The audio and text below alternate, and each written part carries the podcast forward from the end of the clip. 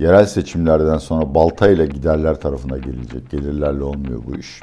İki, bu politika faiziyle enflasyonun durdurulmayacağı çok çok belirgin bir şekilde ortaya çıktı. Yani 50-60'ları konuşuyoruz artık. Borsa seçimlerden önce çok ağır bir satış yiyecek. Ee, bunu herkesin bilmesini isterim.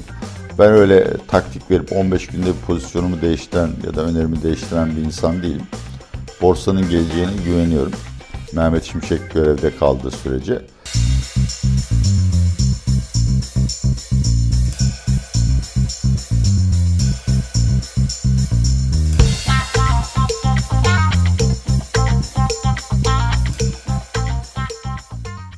Atiye Bey merhaba nasılsınız? Merhabalar Semih. Bugün kasvetli bir gün. Yıla çok iyi başladığımızı söyleyemeyeceğim. Ocak daha sonraki aylarında habercisidir derler. İnşallah bu kez böyle olmaz. Çünkü jeopolitik risklerin çok tırmandığı bir yıla girecek gibiyiz. Evet konuşacağız. Bir gün önce akşam saatlerinde İran'ın saldırıları oldu. Irak ve Suriye'de ABD Mossad'ın hedefi olduğu söyleniyor. IŞİD hedeflerine de vurdu. Şimdi bir onu konuşacağız. En önemli konulardan bir tanesi o. Bir de siz pek yapmazsınız ama dün gece bana mesaj attınız. Dediniz ki şu bütçeyi konuşalım. Evet o çok kötü bir sürpriz oldu. Ahlaki olarak da biraz yanlıştı. Onu muhakkak bir değerlendirelim. O yüzden bütçeyi konuşacağız. Genelde bu konuda hiç karışmazsınız. İstediğiniz soru dersiniz. Ee, bir de tabii ki izleyici sorularımız var. Ama bunların hepsinden önce Cumhurbaşkanı Erdoğan biliyorsunuz Davos toplandı. Evet. Hiç gittiniz mi Davos'a? Yok gitmedim. Ben davet edilemedim. Henüz Edin. o süper üst düzey ultra zenginler arasında Sen- değil. Bir tık alttayım. Bir tık alttasınız. İnşallah bir gün olursunuz. Ee, Cumhurbaşkanı Erdoğan'ın Türk yetkilini, burada tabii kastedilen Mehmet Şimşek esasında, Davos'a gitmeyin dediği söylendi Bloomberg tarafından. Siz önce buna inanıyor musunuz? Sizce böyle bir şey var mıydı? Ayrıca bunun nasıl bir anlam taşı istiyorsanız buradan başlayalım. Davos zaten Türk siyasi tarihinde önemli rolü olan bir forum ve Türkiye ekonomisine yaptığı katkılara değil One Minute'le tanınıyor. Sayın Erdoğan da Bloomberg haberine göre bu kez orada e, Yahudi propagandası ve hatta Musevi tezlerine daha yakın söylemler olacağı için Mehmet Şimşek'in gitmesini uygun görmediğini söylüyor. İnanıyorum sebebi de şu, dezenformasyon ofisi ben burada kelimeyi yanlış telaffuz etsem bir sayfa açıklama yayınlar. Bu sefer bir inkar ya da red metni yayınlamadığına göre bu gerçektir. Ya çok kötü. Ben Amerikan'da bir tane bir yorum aldım. Keşke Mehmet Şimşek gelseydi online olmadı. Ki önce gideceği açıklanmıştı. Evet. Sebebi de şu. Özellikle çok büyük montanlı yatırımcılar, fon yöneticileri ya da onların araştırmacıları özel kontak isterler. Yani bir Mehmet Şimşek veya Gaye Hanım'la 15 dakika dahi onların özel bir şey yazmasına, kendilerini önemli gösterip daha fazla müşteri çekmesine veyahut da daha fazla müşterilerinden fon toplamasına yardımcı olur. Bu çok önemli bir fırsat. Bu tip favoriler de karşılıksız bırakılmaz genelde. Davos'ta da aynı şey. Yani Türkiye'de bu tip uluslararası forumların yararları konusunda çok fazla şey söylenmiyor ama bu Davos, IMF ve Dünya Bankası'nın ortaklaşa yaptırdıkları bahar ve güz toplantıları bütün dünyanın düşünce insanlarını, zenginlerini ve e, öteki tarafta da ekonomistlerini bir araya getirerek çok canlı fikir alışverişlerine neden oluyor. Pek çok işte orada bağlanıyor. Tabii şimdi Mehmet Şimşek'in gitmemesi çok tatsız oldu bu anlamda. Belki biraz sonra Orta Doğu'yu konuşacağız tabii. Tabii. ki. Bu şimdi çok ters bir zamanda geldi. Çünkü pek çok yatırımcı açısından bizim bu olayın dışında veya ki tam dışında kalacağımızdan da emin değilim. Çok çeperinde olmamız et, et, önemli değil. Ee, insanlar yatırımlarını beklemeye alıyorlar. Ticari ilişkilerimiz de bozulabilir. Türkiye ekonomisinin direnci sınanacakken Mehmet Şimşek'in en azından bu konudaki fikir teatilerine katılması çok daha verimli sonuç almamıza yardımcı olurdu. Bir de şey oluyor değil mi tabii ki? Hani, hani Cumhurbaşkanı Erdoğan ekonomi politikalarında işte dönüş yaptı, değişim yaptı ama kafada hep bir şüphe var. İşte hem görevden alma konusunda hem ne kadar bu işte ortodoks politikanın devamlı konusunda. Gaye Erkan'a da New York'ta bunu sorduğu söyleniyor zaten. Hem ortodoks politikalar. Semih'cim yani çekinme söyleyen yabancı değil. Söyleyen yine kanalımızın üstadı, en büyük abisi Erdal Sağlam. evet, evet Yani. kendisi de söyledi. Bir aralarında bir şey mi var? Evet, Gidiyor mu biraz Erdal abi? Biraz bozuluz. Ben çünkü ikinci sırada ben varım da yaş kademesi olarak. Şimdi şunu sormak istiyorum. Şüpheyi de canlı tutuyor. Değil mi bu? tip? Ee, Ya tabii bu çok gereksiz müdahale. Hani biz gerçekten samimi hislerle veyahut da işte din kardeşliği nedeniyle İsrail ekonomik ambargo uygulasaydık o zaman bu davranış anlaşılırdı evet. ama hani rekor kırdığım bir dönemde. Yani bir yandan ticarete devam, bir yandan Mehmet Şimşek'i oraya gönderme. Son derece güzel söyledin. Tabii bu Mehmet Şimşek'in görevden alınacağı anlamına gelmez ama o şüpheyi bir türlü yok edemiyorlar. E, bu yüzden de eğer Moody's'in geçen hafta da konuştuğu evet. not arttırmasını beklemiş olan varsa yanılacak. Ve seçimler sonuçlanıp bu sürecin doğal olarak yani Mehmet Şimşek'le ilgili soruların doğal olarak bittiği güne kadar da Türkiye hasret kaldı. Pek çok anlamda yatırımdan mahrum kalacak. Evet diyelim ve biraz önce bahsettiğiniz İran devrim muhafızanın işte ABD hedeflerine, Mossad hedeflerine yaptığı hatta IŞİD hedeflerine yaptığı operasyon konuşalım. Yarattığı jeopolitik riski ise sormak tamam. istiyorum. Bir de tabii ki esas konumuz olan Türkiye ekonomisine olası etkileri. Türkiye ekonomisi ve belki de siyasetine de şöyle bir bakalım. Gazze'de savaş vardı. Uzun süre bütün önemli aktörler bunun yayılmasını engellediler. Kimse daha fazla savaş istemiyor. Bunu söyleyeyim baştan. Şimdi dün akşamın en önemli şeyi gelişmesi bence İran devrim muhafızlarının resmen bu saldırıları üstlenmesi oldu. İran savaşa giriyor. Peki İran bir fırsat mı yokladı, kolladı? Hayır. Aksine Yemen'de Hutiler ve Lübnan'da Hizbullah İran devriminin ve İran bölgedeki nüfusunun dış ayakları. Onlar vasıtasıyla nüfusunu koruyor. Bu ikisinin de durumu tehlikede. Amerika Birleşik Devletleri ve İngiltere'nin çok ağır bir operasyonla Hutileri cezalandıracağından eminim. Yani Huti'nin füze altyapısı ve bütün fırlatım sistemlerini mahvedecekler. Hizbullah konusunda da aldığım bilgi, bu konuda dün kendi kanalımda Soli Özel'le bir söyleşi yaptım. Anladığım kadarıyla bizde rutin haber olarak işte Hizbullah'a saldırıldı, Lübnan'a saldırıldı, bombalandı filan denilen şeyler rastlantısal değil. Burada Hizbullah'ın kritik silah üretim ve kumanda merkezleri vuruluyor ve Hizbullah savaşın içine davet ediliyor. Dolayısıyla ben bunun bir İran saldırısı olmasından çok İran'ın bakın benim kırmızı çizgilerimi aşıyorsunuz ben savaşa girmek istemiyorum ama e, artık biraz yavaşlayın anlamına geldiğini söylüyorum. Tabii diplomaside de bir racon var yani Amerika Birleşik Devletleri gibi ülkeye veyahut da onun askeri varlıklarına açıkça deklar ederek saldırdığında onlar da cevap vermek zorunda hissediyorlar. Burada iletişim çok önemli. Tamam şey de bir cevap bekliyor İran'da ama bunun tırmandırıcı olmaması lazım. Bunlar çok hassas dengeler. Şimdi izleyicilerimiz tarihle falan kafalarını bulandırmak istemiyor ama Birinci Dünya Savaşı da böyle başladı. Kimsenin tanımadığı bir arşdük Sırbistan'da vuruldu ve birden istenmeyen bir savaş patladı. Bu sefer de öyle bir şey olacağından gittikçe endişeler artıyor. Nitekim Davos'tan söz açtık. Davos'ta başlamadan önce Dünya Ekonomik Forumu düzenleyen e, en önde gelen IMF ve diğer kuruluşların ekonomistleriyle bir anket yaptı. %86'sı bu sene jeopolitik önümüzdeki 3 yıl içinde jeopolitik risklerin gerek iş kararlarında gerekse finansal piyasalarda olumsuz etki yaratmasını bekliyor. Şimdi gelelim Türkiye. Açıkçası çok kaygılıyım. Birinci nedeni şu. Olaylara bir kademe yukarıdan bakarsak artık Amerika'nın kurduğu Pax Americana ya da liberal düzen kalmadı. Geride gelmez. Açıkçası Amerika'nın da onu artık savunmak niyetinde olduğundan pek emin değilim. Şimdi böyle bir ortamda tabii ki Çin ve Rusya e, bir ortak kutup veya ikinci bir kutup olarak, üçüncü bir kutup olarak karşımıza çıkıyor. Bu başlı başına sorunu zaten. Bunun sonuçlarını her alanda görüyoruz. Tayvan mesela bir sıcak nokta olmaya doğru yöneliyor. Ama bir şey daha var. Türkiye, İran gibi kendi bölgesinde güçlü ve açık hesabı olan ülkeler de nasıl olsa artık başımızda jandarma yok deyip bu hesapları kapatma yoluna gidiyorlar. Ekonomiye gelmeden önce bununla ilgili bir kelime söylemek istiyorum. Bir, tabii PKK durdurulmalı. Önce Bahçeli'den gelen gerekirse kara harekatı, sonra işte o Milli Güvenlik Zirvesi'nden çıkan teröristlere müsaade edilmeyecek. Türkiye bu fırsattan yararlanarak veyahut da Amerika'ya olan aşırı kızgın, çünkü eminim Amerika suçlanacaktır bütün bu olaylardan. Amerika'ya olan aşırı kızgınlığın sonucu olarak Suriye'de Fırat'ın doğusuna bir operasyona girişir mi? Orada şunu söyleyeyim. Tabii ki terörle mücadele meşru hakkımız ve ben bunu sonuna kadar destekliyorum ama böyle olaylarda sivil halk acayip zarar görüyor. Ve orada Kürtler de bizim kardeşimiz. Çünkü buradaki Kürtlerin kardeşi. İkinci bir soru yine yani bilmiyorum. Hiçbir bilgim yok. Ben Zafer Partisi başkanı değilim. Bana gelmiyor duyup. Ümit Özdağ abimizle de saygıyla anayım. Şöyle düşünebilirim. Yani bir hani askeri stratejist olsam Putin zaten Ukrayna'da buraya kadar gömülmüş.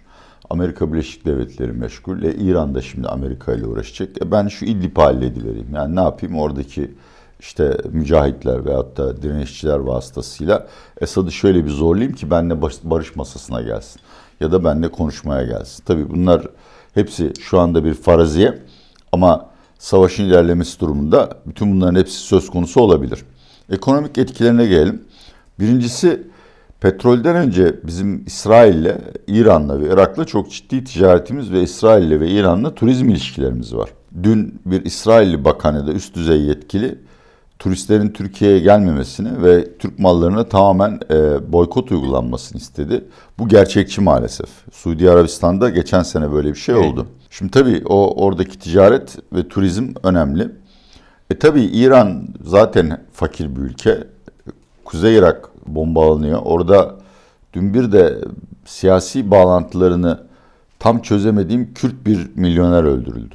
Evet. Kürdistan'ın en evet. zenginlerinden biri. Dolayısıyla petrolden önce ticaretimize bir zararı var. Bu iş uzarsa ben Türkiye'nin özellikle muhalefetten gelen baskılar üzerine İsrail ile tüm ticari ilişkilerini kesmesini de İhtimal. bir olasılık dahilinde değerlendiriyorum. Yine en son petrolü konuşacağım. Bu Aden, Babel Mandeb ve Basra Körfezi aynı zamanda petrol dışı ticaretin de %25'ini falan yönlendiriyor. Ve şu anda da zaten bizim lojistik sanayicilerine bakarsan ihracatta rekabet avantajı kaybetmemize neden olan bir maliyet artışıyla karşı karşıyayız. Bu daha da şiddetlenebilir. Bu çok detaylı bir konu aslında. Yani bir gün vakit olsa da bir saat, bir saat, iki saat, üç saat, dört, beş, dört, beş. Evet. Maalesef. Maalesef. Dehamdan yararlanmıyorlar. Bir de konteyn giden gelen konteynerler arasında dengesizlik var. Neyse. Diyorlar ihracatçıların maliyetlerini arttırabilir ve tabii sipariş ve sevkiyatları da etkileyebilir. Ve en son petrol hiçbir şekilde etkilenmemişti. Bu tabii başlı başına bir soru işareti doğuruyor. Niye petrol etkilenmiyor?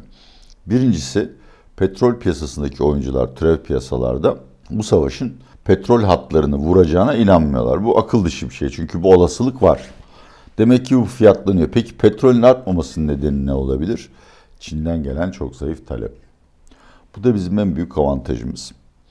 Ee, tabii ki yani Suudi Arabistan'da veyahut da petrol taşıyan bir tanker ya da İran petrol tesisleri vurulursa petrol artar ama alevlenme geçinceye kadar petrol fiyatı 90 doların üstüne çıkmazsa ondan sonra 60'ları dener yeniden. Hmm. Ve bu da Türkiye'nin çok büyük bir avantajı haline geliyor. Öteki durumlarda yani bir tehdit veyahut da ciddi bir saldırı halinde 110 ve 150 arasındaki rakamlar konuşuluyor. Cari açıktan çok endişeli değilim. Bu sene bence altın ithalatı ciddi boyutta daralacak. Ve cari açık finansman tarafında çok iyiyiz. Sıcak para yeteri kadar gelmiyor ama banka ve finans şirketler yeniden dış borçlanmayı arttırmaya başladı. Peki buradan bütçeye geçelim. Sizi endişe ettiren e, bir bütçe verisi geldi. Bazılarına göre facia tanımlandı. 1.375 trilyon TL açık verdik. Nakit açıda 626 milyar TL. Ee, burada deprem ve seçim tabii ilk hakka gelen sebepleri. Ee, yanlış ekonomi politikaları tabii bunu üç, üçüncü olarak da koyabiliriz. Siz bu tabloyu nasıl değerlendiriyorsunuz? Bir de bu tablonun bu üç veya daha fazla maddeden hangisi en çok bu tabloya sebep oldu? Ya her şeyden önce bir kere yapılan e, piyasayı bilgilendirme açısında çok yanlış. Belki bütçe müktesebatına uygundur ama şimdi siz e, bir nakit bütçe açığı açıklıyorsunuz. Genelde nakitle merkezi paralel gider. O 670 evet. milyar falan. Bunun iki misli bütçe açığı açıklıyorsunuz. Ve birisinin bunu açıkla yani bu sadece bir hazinenin web sitesine bildiri koymakla olmaz. Bir bakanın ve hatta bir sorumlunun çıkıp niye bu hale geldiğini açıklaması lazım. Bu bütün hesapları değiştiriyor Semih. Basit bir şey değil ya. Ne olmuş? Ulan yine mi kandırıldık? Her gün kandırılıyoruz zaten diyerek geçecek bir şey değil. Yani ben şimdi daha göremedim ama bu rakam açıklanmadan önce hazinenin kasasında yüz milyarlarca lira para birikmişti. Dolayısıyla 2024'te çok borçlanmak zorunda değildi. Şimdi belki hiç kalmadı. 2024'te çok büyük borçlanmaya gidecek. Bu tahvil faizlerini etkileyecek. Anlayabiliyor muyum? Anlatabiliyor muyum? Evet. Belki CDS primlerini yükseltecek. E, AFA'da yani deprem harcamaları son aya yazılmış. Niye böyle yapıldı? Ve daha önemlisi bu harcamalar yapıldı mı yoksa AFAD hesabına nakledildi de yapılacak mı bunu bilmiyoruz.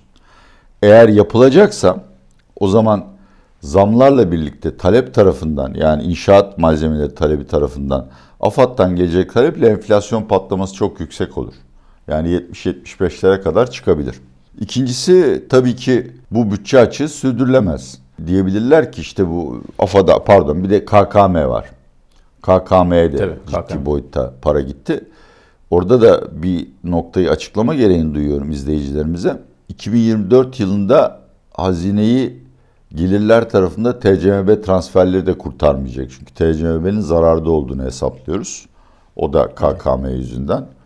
Ee, ve bu belayı başımıza salanların, gerek bu projeyi yetkililere sunanların, gerekse de bu projeyi uygulamaya koyan yetkililerin hala hiçbir şekilde hesap vermediğini görmek de beni çok üzüyor. Rahat rahat dolaşıyor hatta. Rahat rahat dolaşıyor Bilim insanıyım muhabbetin. Geçen hafta konuşmadık ama biliyorsunuz Nebati e, şey demiş.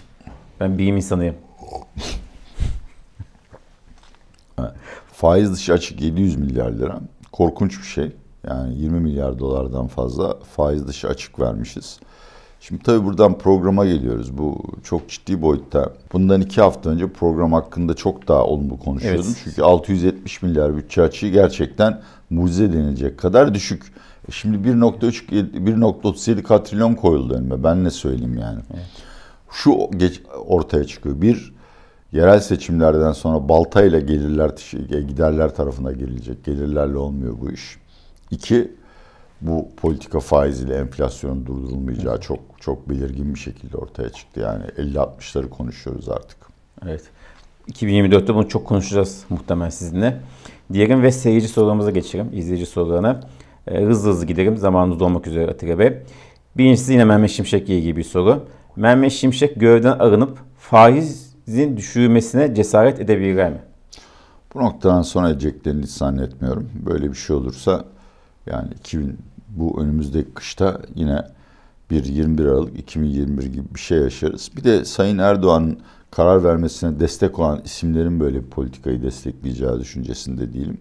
Dolayısıyla Mehmet Şimşek gidebilir veya etkileri azaltabilir ama ben o eski düşük faizlerle enflasyonu bastırma politikasının ebediyen tarihe gömüldüğü düşüncesindeyim. Bitcoin yükselecek demiştiniz. Aynı fikirde misiniz? Evet yani ben Bitcoin konusunda bireysel araştırma yapmıyorum. Bu e, Exchange Trade Funds e, halka açıldıktan sonra satış geldi. Birçok yatırımcı boşalttı ama hala 100 bin dolar hedefi geçerli. Bu tip şeylerin tabii ilk etkisinde yanılabiliriz ama bu bir değil 6-7 tane fon ve daha başkaları da gelecek. Bunlar sayesinde Bitcoin halka halka ma halka mal olacak. Bir kez daha söylüyorum. Benim gibi bir insanın gidip Bitcoin nerede trade edilir, şudur budur bulmasına güvenmesine imkan yok. Ama borsada kote olan şeyi hisse senedi gibi alıp satabiliyorum. Tabii daha fazla, daha geniş bir tabana yayılması, yatırımcı kitlesinin gelişlemesi de hem likiditeyi artırır hem prim yapması için daha fazla fırsat sağlar. Peki. BES fonu tercihiniz nedir? Evet, BES'ler içinde yavaş yavaş değişmeye başladı. Çünkü Eurobondlardan çok iyi e, para kazanıldı. Ben hala e, dolar cinsi Eurobond enstrümanlarına pay veriyorum. Şimdi biraz e, artık borsadan çıkar altına geçmeye başladım. Çünkü jeopolitik riskler böyle söyleyecekse, devam edecekse geçmişte bu yayınlarda altının gidebileceği tepe noktasını 2200 dolar ons olarak düşünmüştüm. Onun da üstüne çıkabiliriz. Ee, dediğim gibi borsada e, düşük pay ve e, kısa vadeli devlet tahvili ve likit fonlar dediğimiz fonların artık %50-55 arasında getiri vereceğini düşünüyorum. E, bence bu iyi. Bir de bunları hatırlatalım bilmeyen izleyicilerimize. E, bunların üstüne devlet de bir %25 asgari ücretin yıllık bürütü kadar Katkı sizin yapıyor. prim ödemenize katkıda yapıyor. Dolayısıyla kaldıraçlandırıyor getirinizi. Evet. Tabii onun belli kriterleri var. Yani hepsini bir an taktiğe vermiyor. Ee, peki şunu sorayım. Geçen hafta borsa dolar bazında iki katına çıkar, çıkabiliyor. Tamam. iki sene vadede demiştiniz. Ee, şimdi bir seyircimiz onu sormuş. Ee, bu yeni jeopolitik riskler bunu değiştirebilir mi?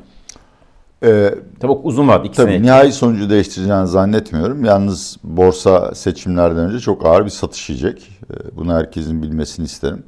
Ben öyle taktik verip 15 günde bir pozisyonumu değiştiren ya da önerimi değiştiren bir insan değilim. Borsanın geleceğine güveniyorum. Mehmet Şimşek görevde kaldığı sürece. Ama şu anda bence aşırı alım bölgesine girdi. Ben şahsen bu noktada gidip borsa almam. Beklerim. Yine 7500 lira hatta 7000'leri deneyebileceğine dair bir iç sezgim var. Ya şöyle etkisi olur. Yani dediğim gibi bir takım yabancı yatırımcılar gayet mızmız. e, Her şey kafalarında çözülmüş olsa da Türkiye'ye yatırım yapmak için düğmeye basacaklar. İşte bu Orta Doğu karıştı. Bekleyebilirler. Türkiye benim anlattığım noktalarda müdahil olmasa da aman neme lazım diye. Peki son soruya geldik Ate Artık bu güzel bölümün sonuna geldik. Üzgünüm. Şunu sorayım. Şimdi Moody's notumuzu arttırmadı. Türkiye ekonomide bir sürü adım atmasına rağmen kredi notu artmıyor. Ama İzmir Belediye'ye baktığımızda buna kredi notlu belediye düzeni çok daha yüksek. Ee, mesela İzmir'in e, Nargıdere Buca metrosu için finansman sağlıyor ve e, kredi notu çok ciddi anlamda yüksek. Bu da tabii ki ucuz bir finansman modeli demek.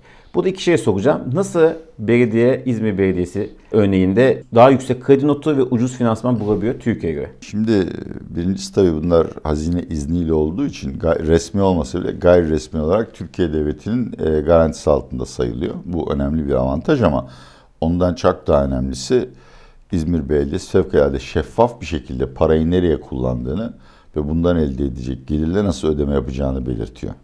Dolayısıyla kredi notun Türkiye devletinden biraz daha yüksek olması hiç şaşırtıcı bir şey değil.